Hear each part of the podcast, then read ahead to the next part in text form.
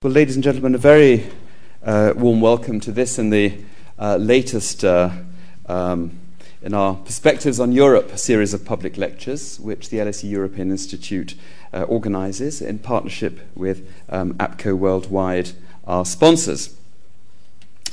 Now, it is, of course, a commonplace that uh, the shift in economic power uh, that we're seeing from west to east, and particularly to China, is not only an evidential fact Clearly, it is an evidential fact, but that it is also bound to translate over time into a shift in geopolitical power and influence to the disadvantage uh, of the West. And much of the way that challenge is being played out in the press, as you'll have seen, is uh, it's, uh, it's being dramatized around themes like a new scramble for Africa, uh, the need to draw China into a more productive uh, dialogue on things like human rights um, and climate change, and also shaping common approaches to regional uh, issues, uh, regional challenges such as Iran, Burma, uh, Sudan, North Korea, and so on. And of course, these are hugely important and pressing issues uh, on which Western policymakers have actually been engaged with Chinese policymakers, with their counterparts for quite a long time. But some of the most interesting questions about uh, China's rise, I think, have yet to be fully uh, explored. And these go beyond questions about how China will play its hand uh, on the UN Security Council or on world trade, in world trade talks, for example. They extend to the very nature of the post war international order and the liberal and political and economic principles which underpin it. Um, and the sort of questions we're starting to ask ourselves um, are will, for example, will economic might increasingly trump political principle in world affairs, to the extent political principle has a part to play in world affairs? Uh, will China's rise breathe new life into good old fashioned realpolitik and the principle of non interference in the affairs of sovereign states? And as the euro lurches from crisis to crisis, will he who pays the piper soon be calling the tune?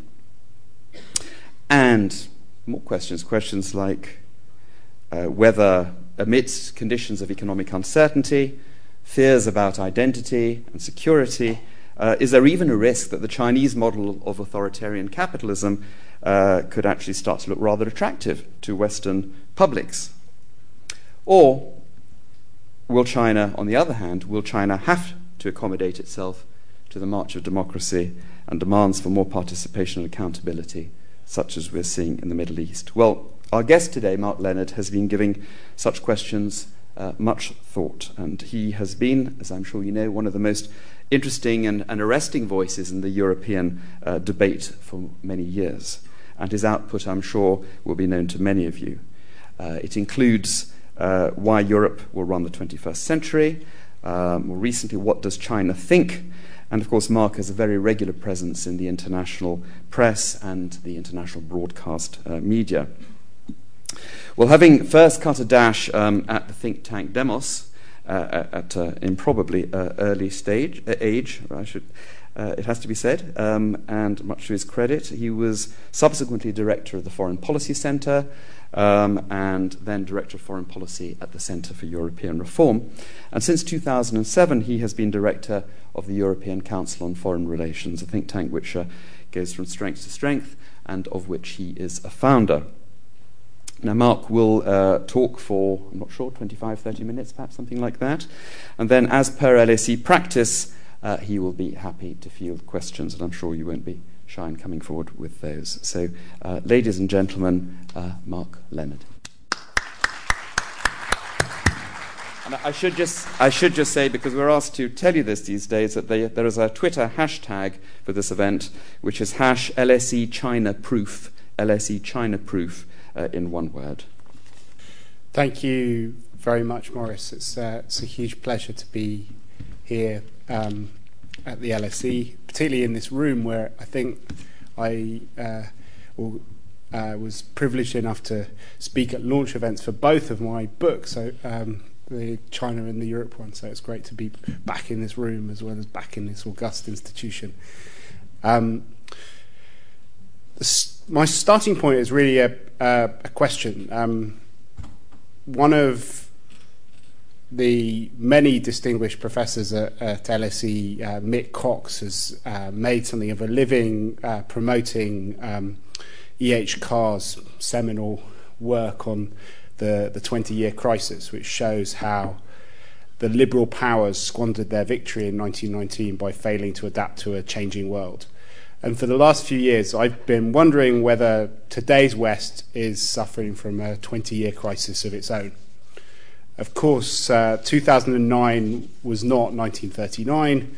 There is no prospect, I hope, of a, of a major war in Europe or in the world. And the financial crisis has not yet wreaked the havoc of the, the Great Depression.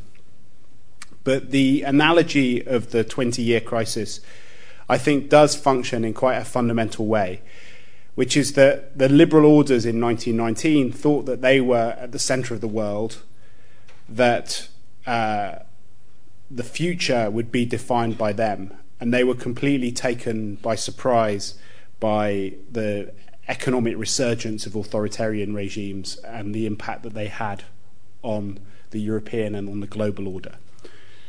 And I think that if we look at the West after 1989, there are some very powerful analogies. We thought then that history was on our side, that the world was cheering us on. And I think that one of the most inspiring stories in the history of human affairs is the way that over the last 20 years we've seen the creation of a European inspired legal order inside the shell of the American security order. And uh, the birth of a completely different kind of liberal order. People talk about a Western liberal order in the context of the institutions that the United States uh, drove the creation of after the Second World War, the Bretton Woods institutions and others. But they were essentially Westphalian institutions. What's been remarkable about the, the post Cold War era is that Europeans have, have, driven the creation of a different, completely different kind of uh, institutional order that gives much greater sway to individual rights, to in- institutionalized cooperation, to an idea of security based on legal interdependence and pooling sovereignty to deal with common problems. But I think it's that order now which is, uh, which is under threat. Because 1989 didn't just open the door for the end of the Cold War and the creation of this new liberal order, it also made possible a surge in globalization and an incredible shift in economic power from west to east uh, which has also driven shifts in, in the military balance of power as, as rising powers could afford uh, greater technologies and also political uh, power. And this uh, ending of the historical anomaly of, of, of the uh, advances which Western powers made as a result of their early industrialization has sowed the seeds for what is becoming not just a multipolar world in economic and political terms, but one in the, in the realm of ideas as well. And we have seen over the last decade that the European attitudes, which had so much impact in the first decade after the end of the Cold War on sovereignty, human rights, intervention, um, we've seen those ideas struggling to, to gain ground in the international court of public opinion. The, the Western liberal order has obviously faced all sorts of different threats over the years but they've mainly been asymmetrical ones from populist states like Cuba and Venezuela, non state actors like Al Qaeda. And at times, China and Russia and other powers have acted as spoilers within the, the, Western system. But I think what is different about today is that we are now actually seeing not an asymmetric but a conventional threat to that order. And that conventional threat uh, is coming at a time when the liberal order is being quite profoundly threatened by changes within the West. The big change in the world is what I would like to call the rise of post colonial superpowers. The old divisions in the, uh, within the world were between uh, a poor third world and a first world that had the money, the technology, and a privileged role in the major institutions, which allowed it to shape not just uh, how the world was, was, was run, but the ideas and the, the norms which uh, governed its uh, everyday operations. And if the closing of the Cold War signaled the end of the, the Second World, I think the collapse of Lehman Brothers has precipitated the end of the Third World. So that this relationship has been fundamentally recast, no longer between rich and poor, but between an aging establishment and a collection of, of challengers who want to who, who don't accept the, uh, the the existing order. And I think that what's striking about all of the rising powers of the 21st century, China, India, Brazil, is that they are relatively new states which were forged by mo- movements of national liberation. And this has had a very dramatic impact on their attitude towards sovereignty. Their experience of globalization has been completely bound up with their new sense of, of, of nationhood. So for the West, globalization has been uh, destroying its sovereignty and changing their attitudes towards international cooperation. But for these former colonies, it's actually created sovereignty on a scale that they never experienced before and gave them a degree of control over their lives and uh, over the world that surrounds them, which was unthinkable before this turbocharged globalization became a reality for them. And I think that that surge in, in economic power is, is also leading to a fundamental questioning of the, the Western rules of the road. Um, so, in my talk today, I want to, to divide it into two parts. The first part, I'd like to delve a bit deeper into, because everyone talks about a power shift from, from west to east, and I'd like to delve a bit deeper and look at four of the key dimensions of uh, this challenge uh, to, to the Western order. And then in the second part of my remarks, I want to talk briefly about what some of the implications could be for Europe and the way that we think about uh, the preservation, the extension, and the, uh, the, the, management of, of, of, the liberal order. So I'll start with uh, some, thing, some thoughts on the power shift. I think people have focused a lot uh, on the statistics involved in the shift in, in economic and political power, but the power of the secret of, of liberal universalism has been that it was its dirty secret was that it was based on uh, a much on some raw power which happened across various different dimensions. So a fantastic uh, typology which was created by Michael uh, Barnett and Raymond Duvall, who, who identified four major types of power in international relations, which I think correspond roughly in IR terms to, to Waltz, Keohane, Wallerstein, and Foucault. But they talk about compulsory power, economic and military resources, institutional power, the design of international institutions, structural power, constitutions of, of social capacities in the, ca- in the capitalist world economy, uh, and productive power, the ability to shape identities and subject positions. And I think if you look at across each of those four dimensions of power, you're seeing that the Western hegemony, which did so much to make Western values universal, is being fundamentally challenged. Coercive power uh, is the most obvious one. This is the one which is uh, spoken about the most. I won't spend too much time on it, but but there is clearly a new economic and military and political map of the world emerging. This is the the most basic dimension of power: the ability to to bribe or coerce other countries to do what you want them to do. And I think it, it's quite clear that 2008 and the financial crisis has accelerated a long running uh, shift of power along a number of different dimensions. But as I said, it's pretty familiar ground, so I'm not going to dwell too much on it, but maybe highlight a few themes. One is, is the uh, thing which I think is accelerating uh, this shift is, is, uh, is growth rates. Um, foreign policymakers have, I think, at least since the, the onset of the Great Recession, been gripped by what Anne-Marie Slaughter has called uh, rather vividly a Wall Street mentality. And what she means by that is that in financial markets, the big profits to be made are from investing in flows rather than in stocks. So attention is naturally focused on countries which have the highest growth rates. And since the beginning of the Great Recession, I think politics has followed economics and foreign policy makers have, haven't looked at the traditional metrics of geopolitical power, the size of GDP, military spending, technology, human capital, but instead been rather captivated by the rate of growth uh, in different parts of the world, which has meant that they discount the power of Europe and of, of established powers and, and, actually accentuate the power of, of, of rising uh, powers because uh, if you don't have a double di- uh, double digit growth rate or something near it, you've almost been written off as a serious player in the in, in the last few years. If you look at the amount of attention which the um, uh, State Department devotes to, to Turkey, it's as much as the 27 member states of the European Union in their bureau. It's quite a remarkable thing, and that is clearly not to do with the fact that Turkey has more uh, wealth, more weapons, more military spending than the 27 members of the EU.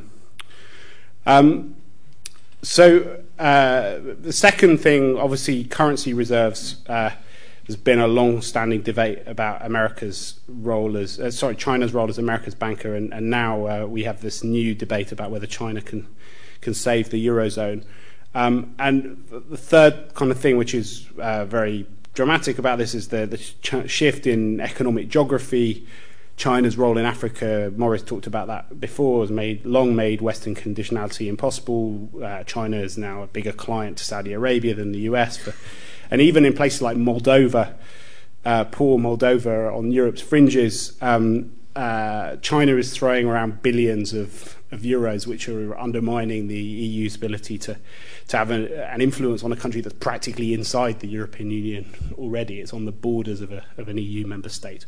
And on the military side, you've had similar kind of flows where over the last two years, uh, defence spending by NATO's European members has shrunk by about 45 billion dollars, which is roughly the equivalent of Germany's entire defence budget. And this has happened at a time when uh, India and China have uh, well, where China has, has tripled its defence expenditure over a decade, and India has raised it by 60% in, in that same period. So that's the, the first dimension, but that's very familiar. The, the second dimension is maybe a bit less uh, well documented, but is the idea of institutional power. And there, I think that the West's creation and dominance of global institutions has been a core feature of, of its power um, since, uh, well, uh, and, and, also of the, of the liberal order which I described. But this is beginning to change in a number of ways as well. The most visible one from a European perspective is the shift from a G8 where EU members held half the seats to a G20 where uh, they have only uh, a quarter of the seats, and many people still think it's, uh, it's too many. In fact, one of the striking things about the G20 is that it agrees on so little that it's, it's uh, that one of the only uh, things which seems to unite its members is a sense that Europe is, is overrepresented in it. And uh, after the initial fanfare of the London and Pittsburgh conferences, when lots of the members shared their plans for stimulus activities, I think some of the only successes that the G20 has chalked up have been bullying Europeans to give up seats at the IMF and spooking the markets over, over, the, over the euro crisis. Um, Uh, but uh, I think beyond the, that shift from the G8 to the G20 um, and the, the, the, kind of bullying of Europeans on, on various different issues and the concerted way that, that the US and China and other powers have, have worked uh, together on this, actually, um, is uh, also what the G20 stands for, which is, in a way, uh, it's a symbol of global governments increasingly being wielded within for, informal institutions which are governed by uh, a global balance of economic power rather than treaty based institutions that pool sovereignty. I know in theory the G20 is just meant to be a convening committee and that all of the implementation will be done by the, by the treaty based institutions. Um, but in practice, uh, its emergence has coincided with a period where these treaty-based institutions uh, have, uh, have, been weaker than they have been for, for, for, for many years. Um, and I think that uh, it's worth dwelling on, on the weakening of those institutions because until recently, Western capitals had hoped that integrating rising powers like China into global institutions would encourage uh, uh, Beijing and other capitals to identify their interest with the preservation of the international system. This was memorably summed up in uh, Bob Zoellick's phrase about China becoming a responsible stakeholder. But uh, and the, the argument which they made was that if we don't open the existing order to Chinese participation, China will try and overthrow it and develop an alternative order of its own. We had this binary choice. Unfortunately, I've yet to meet a Chinese person who uh, views its uh, choice about what to do in international institutions as a binary one between joining them and adopting all the rules and the norms of those institutions or overthrowing them and developing an alternative structure. Seen from Beijing, uh, China has always sought to take full advantage of uh, any of the openings within the existing order, whilst simultaneously doing everything it could to minimize its contribution to those institutions and to protect its own freedom of maneuver. And as a result, rather than being transformed by the global institutions, as many Western statesmen and women and, uh, uh, and academics uh, would have hoped, what we're seeing is that China's sophisticated multilateral diplomacy is actually changing that global order itself. And in fact, in many ways, in a more dramatic way than the way that China has, has adapted its, uh, its stance to those institutions. And there are three kind of key elements of this multilateral diplomacy, which I, I uh, which uh, uh, are clear if you if you look at Chinese behaviour. The first, I think, is to play an increasingly active role within institutions like the WTO and the United Nations, and to use that to minimise the constraints on Chinese sovereignty. And central to that has been Chinese attempts to build up political coalitions within those institutions. Um, we've done some research at ECFR uh, looking at how votes within the United Nations on human rights issues have changed over the last uh, few years. And if you go back to 1999, China won 43% of the votes on, on human rights issues in the United Nations compared to uh, Europe's 78%. But 10 years later, in 2009, the EU won 52% compared to China's 82%. So you can see there's been a, a direct uh, switching of, of, of, of positions. But in parallel with playing a more activist role within the institutions and organizing its coalitions more effectively, China has also created its own minilateral institutions outside of the, the Western led order. Uh, most famously, the Shanghai Cooperation Organization in Central Asia with the, with the Russians and uh, the East Asian community in its own neighborhood, which was designed partly to reassure its neighbors of, of, of, its own peaceful intent, but also to shut the United States out of the region's development and to put Japan in uh, a position that uh, one of my Chinese friends compares to that of the UK within Europe, where uh, it finds that it has one hand tied behind its, its back because of its loyalty to, to the United States and is therefore not able to be a full throated driver of, of, of, Asian integration. Uh, and uh, that does seem to have been a deliberate uh, calculation uh, uh, of the Chinese. The third strand, um, I think, has been to try and lessen international pressure on China's Chinese client states like North Korea and Burma by creating Chinese-led multilateral fora like the six-party talks, which give it both an ability to control and to uh, minimize the pressure from outside whilst uh, protecting its clients from, from excessive uh, intrusion by the international community. I think if you look at all of this in the round, since the 1990s, China has followed a pragmatic strategy of trying an equal measure to avoid confrontation, uh, whilst uh, equally trying to avoid taking on additional international burdens and it's adopted an approach of what could be called defensive multilateralism, joining global institutions in order to protect Chinese interests, but not supporting the broader goals of the institutions themselves. And this has meant that through its activity within these institutions, we've seen a gradual, gradual hollowing out of the liberal components and uh, norms of those institutions, so that the form seems to remain the same, but the, the content of, of, uh, of, of everyday life in those institutions has moved away from that exciting uh, post Westphalian shift that we saw in the, in the 1990s. And until recently, uh, the West was reasonably comfortable with that because China was not an overly disruptive force. China did exercise its power very cautiously. For example, in the UN Security Council would often complain but then abstain in the end rather than voting against Western uh, resolutions unless they touched on, on core Chinese interests. Part of the problem in the last couple of years has been that China's definition of its core interests uh, has grown uh, as its power has grown and its global footprint has, has grown. And uh, China has also overreached in a number of ways, particularly in its region, but also in international fora like in Copenhagen. Um, and uh, people therefore did become more worried uh, about the Chinese position and started to, to find ways of counterpunching. But China has uh, managed to, to modulate its, uh, its foreign policy and to, to, to lower the temperature um, uh, before the international community has uh, has actually developed any real strategic response to, to China's multilateral diplomacy.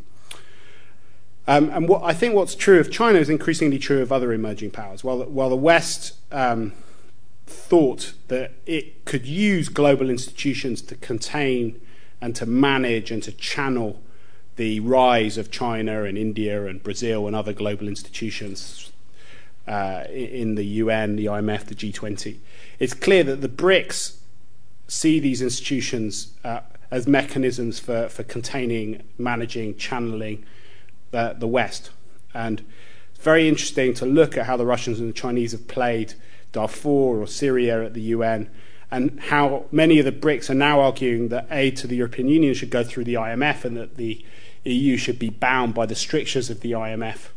Um, in the way that, uh, which, which is the kind of mirror image of European use of the IMF during the Asian financial crisis and, and other problems when we used the IMF to exert power over other parts of the world. And I think that the BRICS arguably see the West's reliance on these institutions as a sign of weakness which, which could be uh, exploited. Um, the third dimension is, is uh, that of structural power, which um, uh, where we can see that the, the old colonizer colonized relationship has morphed over time into a new one based on a structural relationship of the globalizers and the globalized. And for the rising powers over the last 20 years, the only thing worse than being exploited by Western capital was the threat of, of not being exploited by it. And this lent the West a, a degree of structural power because we could act as gatekeepers to the institutions and clubs of the capitalist world from the WTO to, to global financial centers. Uh, but what we're seeing now increasingly is that the boot, the boot is on the other foot. The story of the last few days has been about whether Chinese capital could save the Eurozone.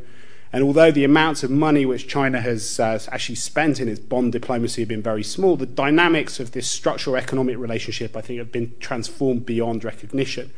People used to see emerging powers as sources of cheap labour and sites for investment, but now they're defined as much by their accumulation of, of, of uh, capital and foreign reserves. And in the last uh, few years, beleaguered European economies have been competing to get Beijing to buy bonds, to invest in their companies, to build infrastructure at cut prices.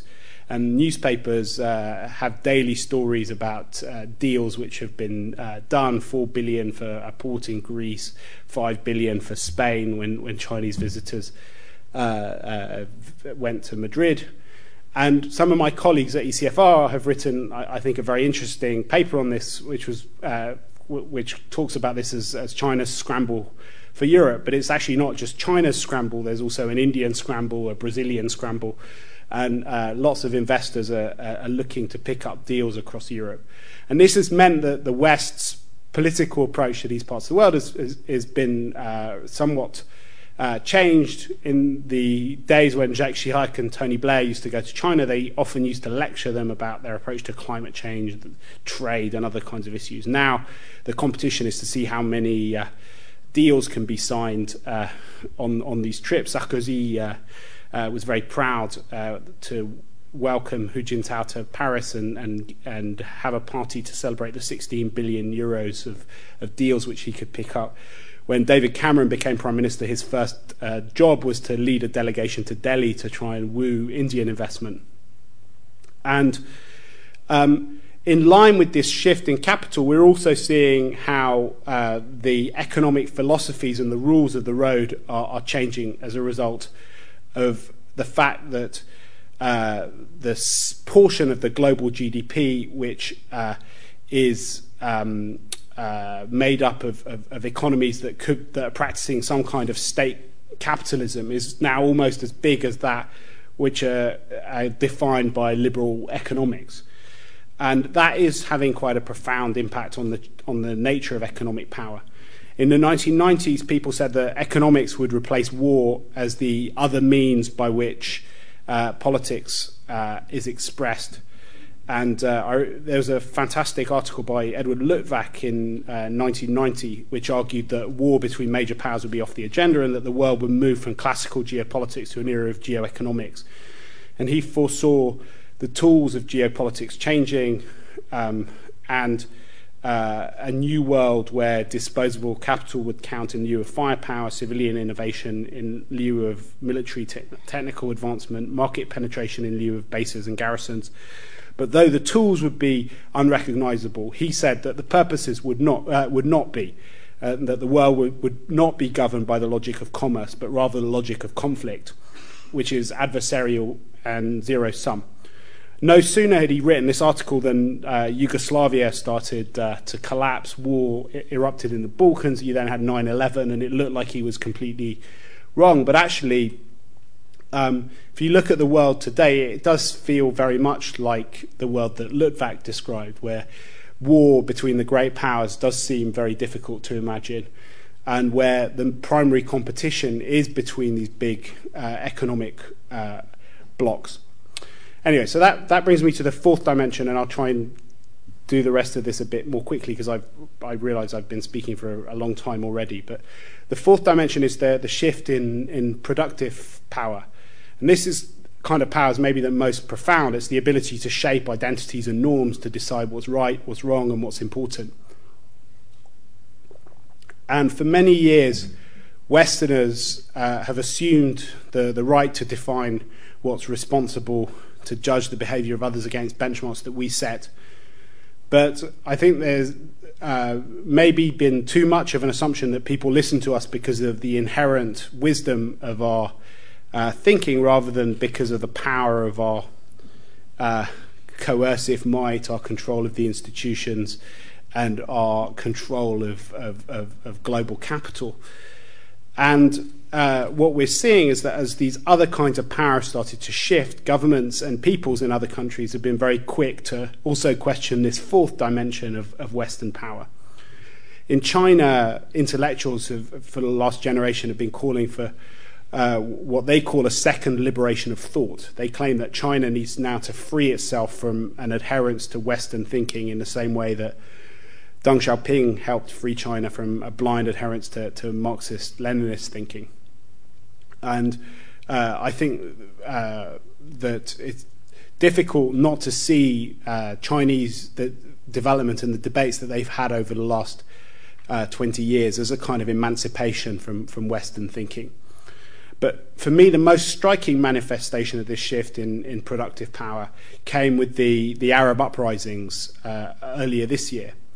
Much of the rhetoric in the West after uh, Tunisia and then Egypt uh, threw off their authoritarian regimes implied that a, a, Berlin Wall had collapsed in the middle of the Mediterranean and these countries were basically embracing Western values and trying to join the West.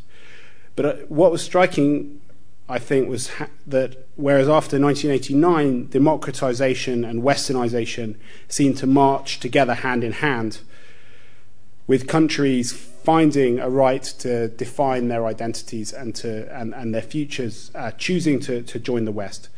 Um, in the Arab world, uh, we saw these two marching in opposite directions, just as these countries.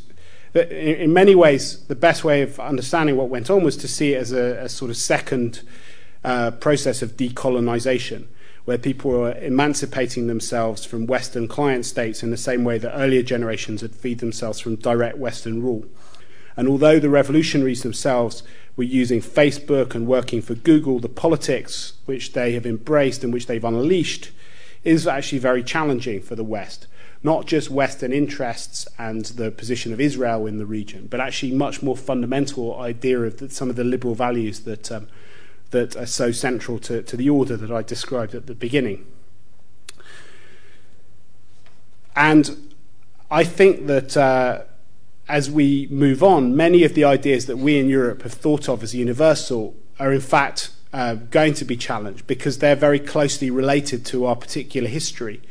So, as power shifts in the world, I think we could see them becoming provincialized. We're already seeing the provincialization of World War II. The, the appeal of, of pooled sovereignty, I think, is very much tied up with our peculiar historical experiences in this continent.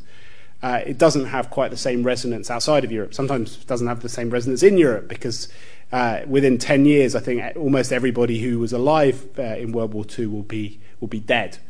Uh, which is a natural reason for that to be fading in here. But the, the Holocaust is also being provincialized. I mean, uh, I've got Jewish friends who joke that, that, Israel's right to exist will be seen as the white man's burden um, uh, in, the, in the future. Um, and uh, the whole approach to secularism is obviously clearly related to, to European history and the terrible wars that took place within, within our kind of history. So, uh, anyway, as you can see, I think there has been a profound shift across these four different dimensions of, of power. Uh, second thing I wanted to talk about, and I will do this very quickly, but is to think about what all of this means for our ideas of how to preserve and protect this order. And I think at the end of the Cold War, the Western debate on the future of a liberal order was dominated by three key questions. The first was how to integrate the new non democratic powers like China and international institutions in order to encourage them to become stakeholders of the liberal order. The second question was how to promote democracy uh, as a guarantee for. Actually, I'll, I'll skip that because um, uh, of, of, timing. But second big question I'll focus on is how to organise the, the unity of democratic countries within those institutions in order to make sure that, that, that we could get our way. I think together they amounted to a grand strategy of enlarging and strengthening the liberal order. Um, and if what I said in the first part of my talk is right, I think that we need to rethink um, both of those elements of the grand strategy and approach uh, develop a different approach to promoting the global liberal order. Because if we start with the, the whole question of integrating uh, powers into our institutions, the assumption is that the power of the institutions is so great that it will eventually socialize authoritarian powers like China to become uh, like us. But I, I think that uh, it is at least worth questioning whether liberal internationalists are right in their belief that the decline of the coercive power of the West won't negatively affect the nature of the institutional system. I've already given you a few examples of how the relative decline of Western powers has resulted in a, in a weakening of the liberal agenda in those institutions. And I think this trend, in many ways, is made more extreme because of the way that America is trying to deal with uh, preserving its leadership for what has been called a post American world. And on the one hand, I think Americans and the American elite believe very strongly that you can transform rising powers by integrating them into these institutions. And on the other, I think they think that Europe's overrepresentation in the, these institutions is a threat to the consolidation of that order. And that's leading America increasingly to, to turn um, against Europe and to see Europe as, as, as, being in the way of the preservation of the, the post uh, war order. And that means that on a whole number of issues, whether it's on climate change or some of these questions around sovereignty, uh, you'll see uh, Europe uh, in one camp, the Asians on the other, and the US somewhere in between. And as Walter Russell Mead uh, has written, in general, uh, the US will be more concerned about keeping Asia on board and happy with the world system. So increasingly, it will be in the American interest to help Asian powers rebalance the world power structure in ways that redistribute power from the former great powers of Europe towards the rising powers of Asia. So the currency of America's accommodation of the new powers will be Europe's uh, place within those institutions. Uh, which I think uh, will actually fundamentally uh, damage the liberal nature of those institutions, because I think think that the liberal order, which I described at the beginning, owes much more to uh, to Europe than to anyone else in the world. It's the American security blanket. America might be like the sort of government of this liberal order, but Europe has been like its supreme court and has been uh, the source of a lot of these norms and has pushed for them to be em- embodied in these different institutions.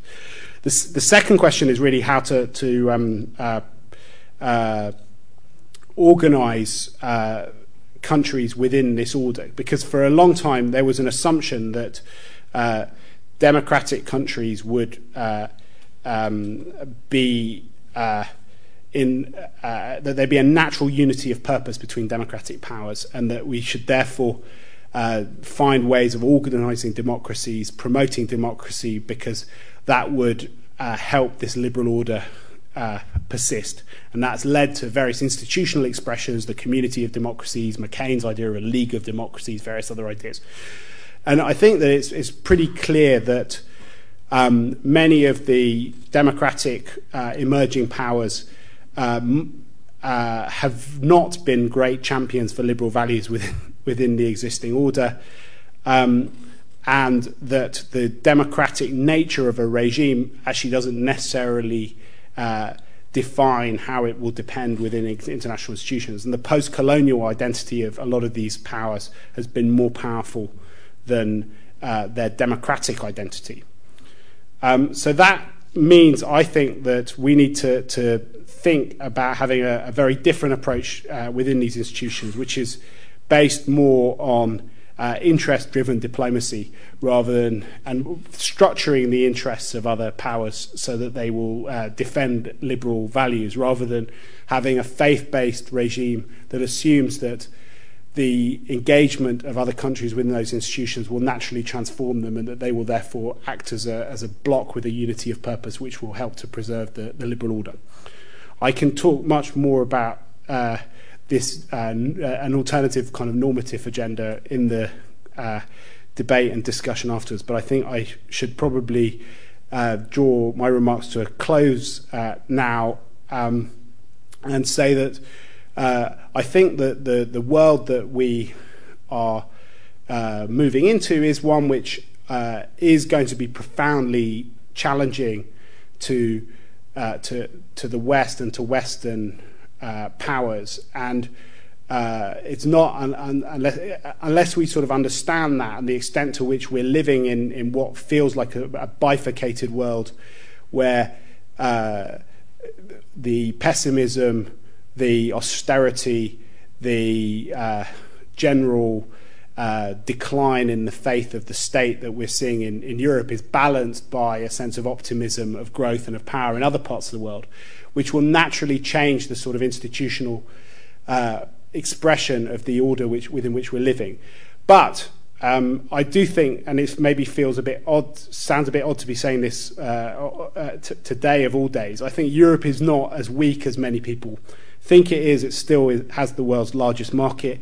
It represents uh, a bigger block of world trade than the US. Uh, it gives away half of the world's foreign assistance it spends more on defence than almost twice as much on defence as all of the BRIC countries combined.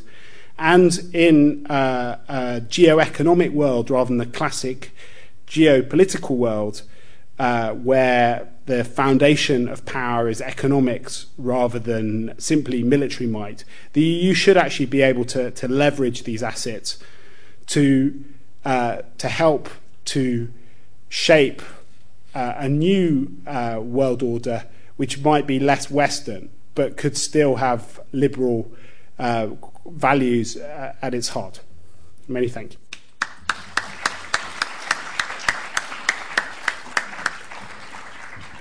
Well, Mark, thank you. You have a, a wonderful uh, way of um, painting the big picture, uh, which is always um, beguiling um, and uh, you've given us lots of shrewd thoughts and insights, uh, uh, obs- plenty of observations, which I'm sure we'll want to comment on. That was a, a very rich uh, and stimulating talk, so thank you.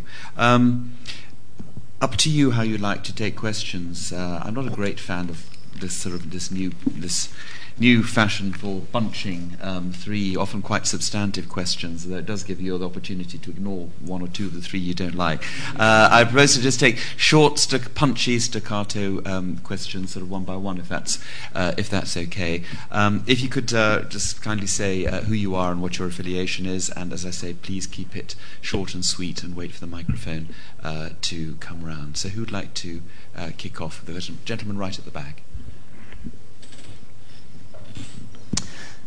Friendship Highway is a road from Nepal to deep into China. Uh, yet China sorry, who are, you, who are you? Tell sorry, Ma- Matthew Halliday is the name. Um, I'm just a member of the public coming here. Um, Friendship Highway is a road that goes straight from Nepal into deepest China. And yet China says we have no friends, yet they have all the money. Are they aware of this problem?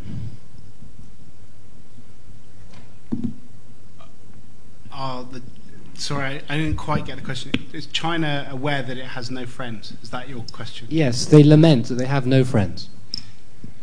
Um, well, I, I think um, that uh, one of the most popular debates in China over the last five or six years has been uh, an academic discussion about soft power.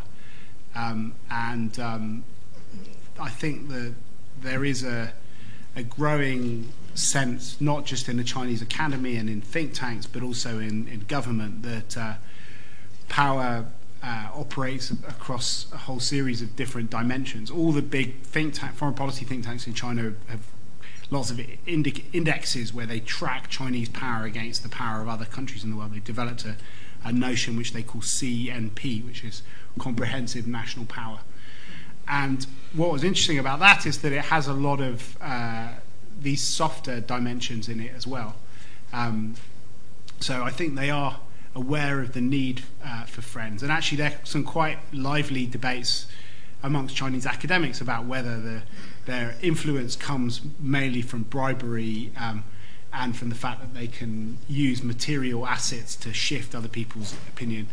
Uh, or, uh, and, whether, and there is a discussion about whether um, China needs to, to, to, to, develop its moral authority so that uh, it doesn't simply need to, so its, its, power doesn't simply rest on these material foundations. But um, I think that you can get quite a long way also just by associating yourselves with big ideas which are attractive and which are popular and have a wider resonance in the world. And I think a lot of the reason why people in uh, different parts of the world talk about a Chinese model in positive terms is because China has become an incarnation of some ideas which are popular with other people, which is uh, degree, uh, they do believe in sovereignty and in not being interfered in by international institutions and by foreign powers. They have often posed as defenders of international law and sovereignty against uh, interventionist uh, powers in other places. And they have a very good story to tell about uh, economic development. They've shown that you can take hundreds of millions of people out of poverty and move them from the countryside to the cities and have done extraordinary things. And I think that they get a lot of uh, credibility out of those uh, things. But uh, they uh, they are also exceptionally good at losing friends and uh, and alienating people, as we saw in 2009, 2010, when. Uh, a couple of decades of very effective diplomacy within Asia were, were almost destroyed by some uh, belligerent and aggressive behaviour over the South China Sea and over some other regional issues. So maybe they do have uh, some way to go before they fully internalise um, the, the, lesson that you were talking about. Good. Next. Uh, yes, gentleman there. Yes. Uh, thank you for taking my question. So, uh, if I understand uh, uh, Mr. Leonard right, uh, so Europe and America have different opinion about whether uh, the liberal world should integrate the new power in order to transform them if they are not already democratic. So the, uh, Europe uh, think uh, they should, but America think they should not. Is that is that the correct understanding? No, I, I think everyone, I think both Europeans and Americans have their foreign policy and their grand strategy over the last two decades has been based on the idea that uh, rising powers should be integrated within the existing institutions uh, in order to change them and socialize them and uh, bring them to a position where they saw the preservation of that order as uh, part of their interests. What I and I think is the right approach. I don't think there is an alternative, but I think that we maybe have slightly utopian ideas about how powerful the institutions are at transforming the behavior of countries that join them, and that actually uh, often, if you just let countries join institutions unconditionally without attaching uh, uh, con- uh, basic ideas to, to, to, what kind of contribution they need to make and being sure that they believe in the norms of those institutions, you can end up destroying the institutions rather than socializing the countries. and that therefore our engagement of rising powers should proceed, but we should do it in a more conditional way, uh, relate it, and, and relate participation in institutions to a sense of, of you know that, that countries will actually make a positive contribution to to to advancing the goals of those institutions, and uh, that's where I think we've gone wrong. We've also not been particularly good at organising ourselves within those institutions, which is why I dwelled on the UN as an example. It was an institution that used to be seen as an amplifier of, of, of kind of Western liberal values, but is now uh, the opposite. And that's partly just because of the incompetence of, of Western powers within those institutions, the fact that our diplomacy hasn't been very good. We spend a lot of time talking to ourselves. There are over 2,000 meetings a year of Europeans just talking to each other in the UN. Uh, in order to coordinate their positions. As a result, uh, 90% of the, no, no, 96% of the time Europeans vote together.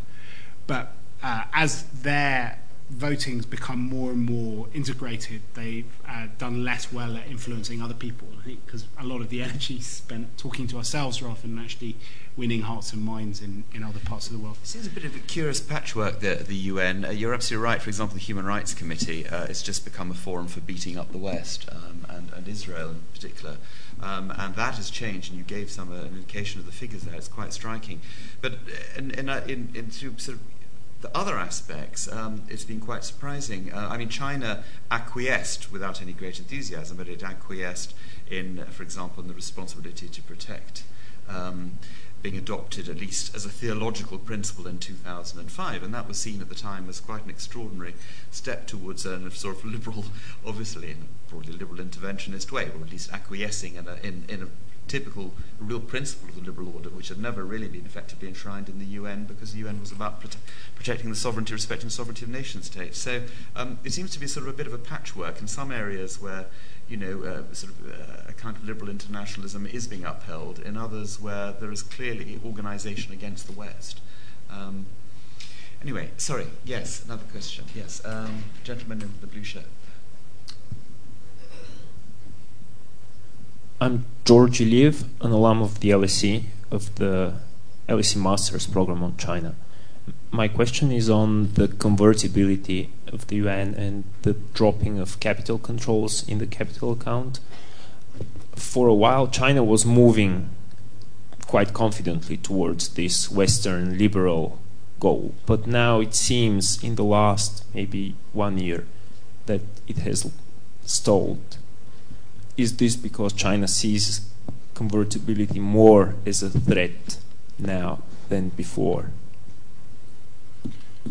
Um, well, I think um, whatever uh, China has done has been very gradual, and uh, the timing of announcements on currency is usually related to, at least partially, to uh, uh fears of, of, of, moves in the US by U.S. Congress or by other players on, on treating China as a China as a currency manipulator. So often you'll see positive things happening, and then a draw back from them, and then so I mean it's it's not I don't think it's been a clear linear uh, process. It's certainly true that the fear of loss of control is at an all-time high within China at the moment, and uh, the response to the Arab uprisings uh, uh, was just the you know the latest in, in uh, increasingly frequent convulsions of of, of, of control, um, and in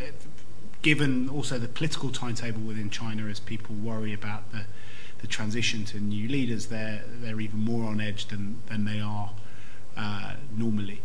Um, I mean, so yeah, I, I, it's quite a difficult thing to to to read exactly where uh, China is going to go on currency because you get uh, very mixed messages all the time. But I, I, think that um, one of the big advantages of China's currency policy is that it does give the the state a huge amount of um, of, of, control over uh, over the way that the economy works, and that is something which is a central part of the political model as well as the, the economic system of China. So I, I suspect we're not going to see a, a rapid move towards convertibility. Thank you. No, that's next question. Yes, uh, lady. Yes. Could you, you can just help wait for the mic. Just one. Thank you. Hi, thank you. I was just going to ask um, how does this new international order affect the sustainability of Chinese domestic politics, in particular uh, deliberative dictatorship? Um, I think the part of the part of China's uh, approach to international order has always been a, to pragmatically see where you could take advantage of the existing system. It understands that it does benefit a huge amount from the from American uh, order because America uh, guarantees the security of a lot of Chinese investments in many parts of the world. It keeps the the, the seas um, uh, relatively safe and uh, keeps the peace in all sorts of different parts of the world where where China has uh, invested.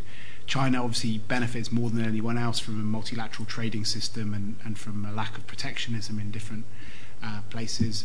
Um, and uh, the fact that the US is upholding a degree of order around the world allows the Chinese to focus on on their domestic development and upholding their, their, their uh, continuing this incredible project of bringing hundreds of millions of people out of uh, rural deprivation and, and, and bringing them into the cities. And that is clearly the, the number one priority for the Chinese. Um, where they uh, uh, are worried about the global governance and the order is, is to the, both to the in two ways the extent to which it impinges on China's domestic affairs uh, and the goal is to make sure that happens as little as possible and to do everything you can to to to to um, to uh, resist uh, um, anything that will curtail Chinese sovereignty domestically. And increasingly, you know, China has got interests in every single part of the world and people uh, in every continent, in most countries of the world, very large numbers of people, which means that it is now suffering as a result of the breakdown in the in the American order and uh, has to face up to some of the dysfunctionalities of global governance. I mean, Libya was a very interesting example where the Chinese had to get 36,000 workers out of the country very quickly uh, when, when the unrest started. And we saw that though China hasn't been a, a very ex, uh, sort of active supporter of the responsibility to protect uh, at the UN, it does feel a responsibility to protect its own citizens. And the Libya example, I think, um, uh, will be uh, seen as a precedent increasingly as, as, as things go wrong in other parts of the world. But you know, if there's a war in Sudan, there are you know thousands and thousands of Chinese uh, in Sudan who would have to be uh, brought out. So I think that China is is uh, uh, not necessarily becoming uh, a responsible stakeholder in the Zoellick sense, but it does kind of have an interest in the preservation of, of, of, the system in different parts of the world in order to protect its business, its citizens. And when that fails, it tends to, to go for unilateral measures to, to fix its particular problem, as it did in, in Libya, rather than or, or doing or bailing out a government rather than necessarily putting money through the IMF. Um, but you know that might change over time, and you could see China becoming a more uh, enthusiastic uh, uh, supporter of, of, of, the system if, if its interests are really threatened in parts of the world where that is the most efficient way of, doing things. But I think it'll be done in a very pragmatic, case by case thing, rather than because the government is a, a great believer in in uh, the kind of values that under that underpin uh, the the, the uh, liberal institutional order. Thank you, Rachel Rachel Thompson. Uh, is the late, sorry, the lady there, and sorry, and then we'll come. To, sorry, and then we'll, and then come to you afterwards. We'll, we'll Thank you, thank you, Maurice. Um, Rachel Thompson from APCO Worldwide.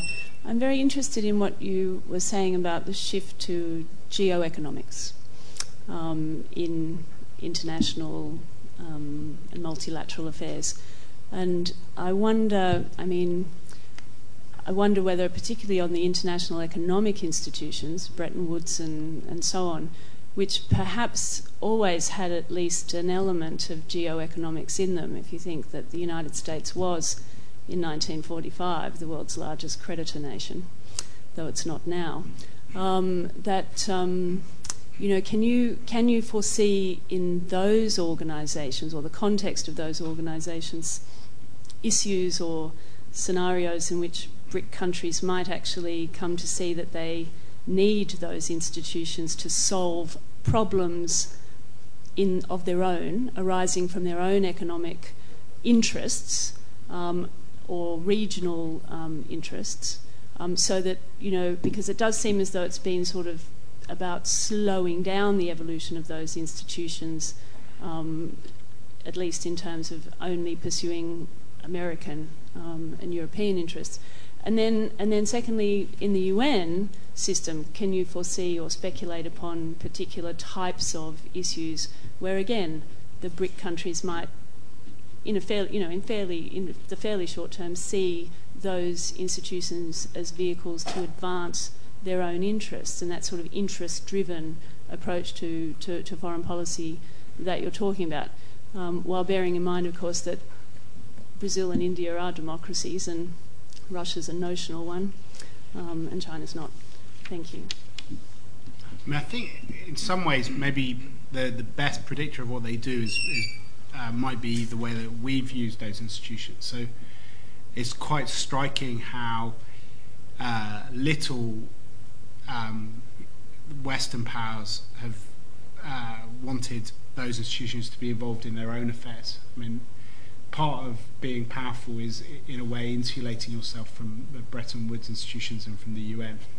When we, uh, when things happen in Europe and we're kind of worried about them, we'll make sure that it's NATO that is used rather than the UN. After after Bosnia, uh, there was zero enthusiasm uh, to be involved in any UN peacekeeping missions on our in our kind of territory. Um, most European countries would much rather not have the IMF involved in their own affairs as well, because they've seen these institutions as ways of managing uh, others, mainly people in the third world, in the global south. And uh, it was interesting how after the Asian financial crisis, you know, the first thing which Asians uh, powers started talking about was ways of keeping the IMF out of their affairs with the Chiang Mai initiative and other kinds of things. But, so I, I suspect that um, the BRICS, as they become keener on those institutions, will be will see them as, as good ways of dealing with others. So they're very enthusiastic about the IMF being involved in. Uh, well, some of them are very enthusiastic in the IMF being involved in, in, in the bailout of the euro zone because it's a way of, of giving Europeans some of the medicine which um, which they feel uh, was doled out to, to them in earlier times. And uh, so I, I, suspect that's probably how, how it will work. But yeah, I mean, I, I think they're very pragmatic, interest based countries. So if, if that's the best way of, uh, of doing it, I mean, it often isn't because uh, Bretton Woods institutions are, are, quite bureaucratic and it's quite difficult to do things. And if, if you have particular concerns about a country, uh, being destabilized, you know, often it will be easier to do it in a bilateral way by giving a soft loan to the government, and you can extract uh, your conditions in a in a less bureaucratic way. Um, so, but I think it will be done on a case by case basis. I'd like to take a couple more questions. Um, sort of the lady in the fourth row, um, yes, who I cruelly deprived of. Yes, there's three in there. No, sorry, yes, just there. Yes, yes. Uh, sorry, I thought you, you wanted to ask a question before.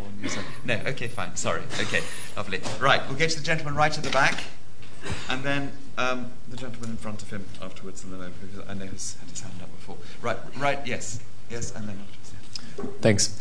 Uh, Niels Eitner, I study Masters in Management here at the LSE. Um, don't you think you've raised the question about uh, where Europe will stand in the future within this multipolar world order? Don't you think the current um, anti-European or Eurosceptic um, shift in Britain politics, British politics, um, poses a huge threat to, to this position? And um, to us speaking with, uh, me being German, to us Europeans being, um, was speaking with one voice? Um, yes.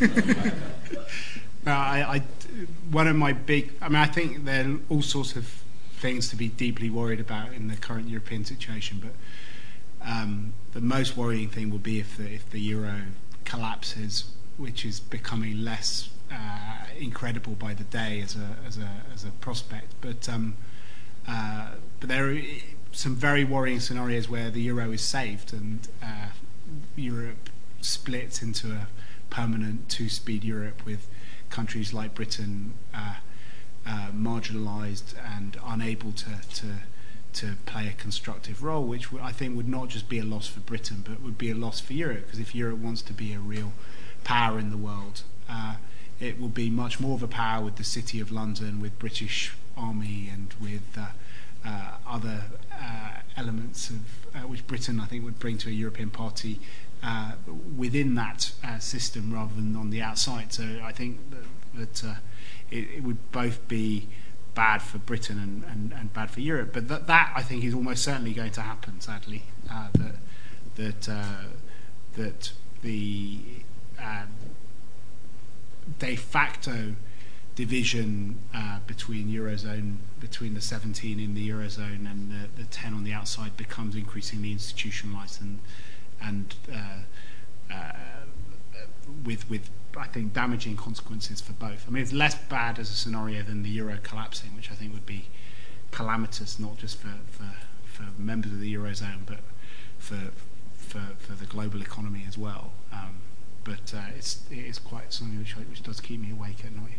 The security and defence of Europeans is not mainly assured by the European Union, and security and defence of Europeans is being assumed largely by, by Britain and France, and there's no way Britain is going to with, withdraw uh, is going to withdraw from that sphere of activity, which arguably is the most important of all. So, um, are you not being overly pessimistic?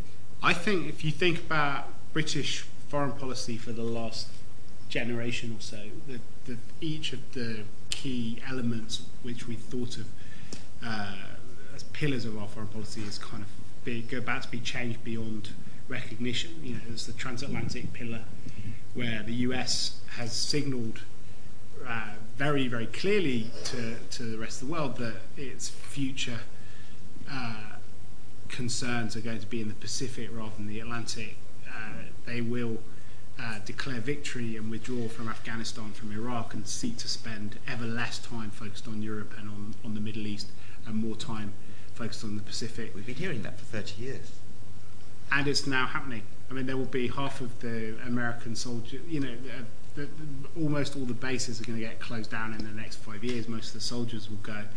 And um, uh, I've been very struck at how disciplined Obama's been at not getting sucked into Libya and in uh, keeping the, uh, you know, no matter how awful things are in Iraq, saying that everything's going very well and that it's time to go. And uh, I do think that that's going to happen. I think for the EU, our European policy has been based on an idea of, of Europe which came about after Maastricht, where we were kind of, which was more or less stable. I think that's fundamentally unstable. I think either the euro uh, will collapse and the EU will break down, or you'll see a very different kind of uh, European Union emerging over the next five years or so. And Britain will have to find a different role within it. And I think the third pillar is, is about European security, where we have been thinking about a European neighbourhood and we had an idea of a post Cold War order. I think that that is also being challenged because Russia and Turkey uh, uh, and other powers are playing a very different role within the European space. So it's becoming much more of a multipolar neighbourhood than a European neighbourhood. And the ways that we thought about it uh, which were essentially taking the enlargement model of 1989 and trying to apply that to Ukraine and to Tunisia and other places. That kind of doesn't really work very well because uh, the two elements which worked very well with enlargement were that we were offering them something really attractive, and secondly, they wanted to be like us. They wanted to adopt European norms. They wanted to transform themselves. Their national myth was about a return to Europe, and I don't think that's true of the existing neighbourhood. So I, I, I think we're in a, going through a, a, real flux, and I worry a lot about where British foreign policy uh, uh, is going to go, how Britain defines its role in the world. And my big hope for the future is would be of some kind of G3 world where the European Union got its act together and was able to defend the sort of order I was talking about and uh, match American military power uh, and Chinese capital and labour with uh, European technology and a concern uh, for, for rules and for the way that things worked.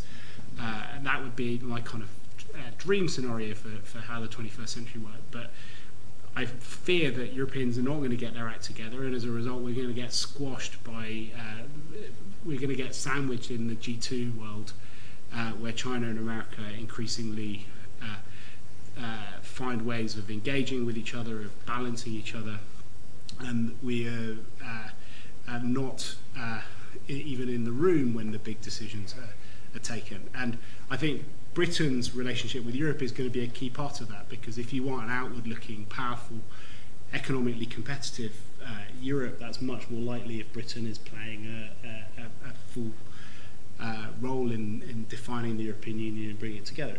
If Britain uh, sulks on the sidelines, chooses to become a greater Norway, um, I don't think it would be good for Europe any more than it would be good for Britain. But that does seem to be where we're headed at the moment, sadly. That, that would be a good end, end note. I don't entirely agree with it, but it would be a good end note. But I, am nevertheless going to keep face to the gentleman at the back of the mauve shirt uh, who I can asked a question. And I, then I will, I'm afraid, have to draw things so Thanks very Sorry much. for those that haven't called. Um, I just want to make three points quite quickly. Very quickly. Um, I think the Libyan war is very interesting because it's the first war where Britain, France, and America fought on the same side since 1945. That's one point, and I think that's significant. Uh, first, um, Gulf, first Gulf a second point is perhaps we are, the world as a whole is returning to something like the position in 1500.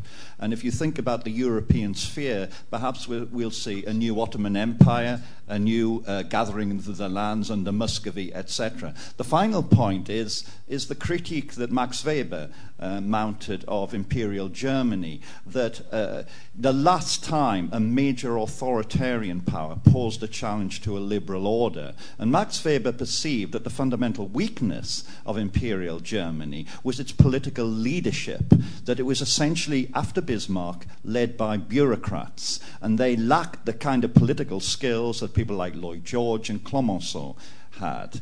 And isn't this a fundamental weakness of the Chinese leadership? That they're basically bureaucrats and they demonstrated this clumsiness in the handling of some of the disputes in, in, the, in their area that you were talking about that alienated most of the other powers.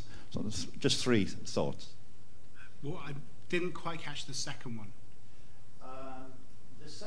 that now what has happened, the significance of globalization is the world is returning to approximately the same kind of economic level. The last time the world was in this position was around 1500, where you had half a dozen major powers all at approximately the same level of development. And Europe was alongside Muscovy, the Ottoman Empire, Safavid, Iran, China, India. It seems to me that we are now returning to that. We're kind of going full circle circle, but at a much higher level of economic development. Uh, on the first point, I, um, Maurice pointed out the first Gulf War, but there's also Kosovo, Bosnia. There are quite a few wars where we've all been on the, the same side. Um, but uh, on the second point, I think that's that's true. I think that's the big story of our time is basically the rise of the rest and the ending of the kind of anomalous uh, position of leadership which, which Western powers had as a result of, of, of the Industrial Revolution. Um, and Barry Buzan gave a fantastic um, lecture here about a world without superpowers, which is because he argues that if the gap disappears, then people aren't going to tolerate um, superpowers in the same way that they were before, which is, I think, quite a convincing argument.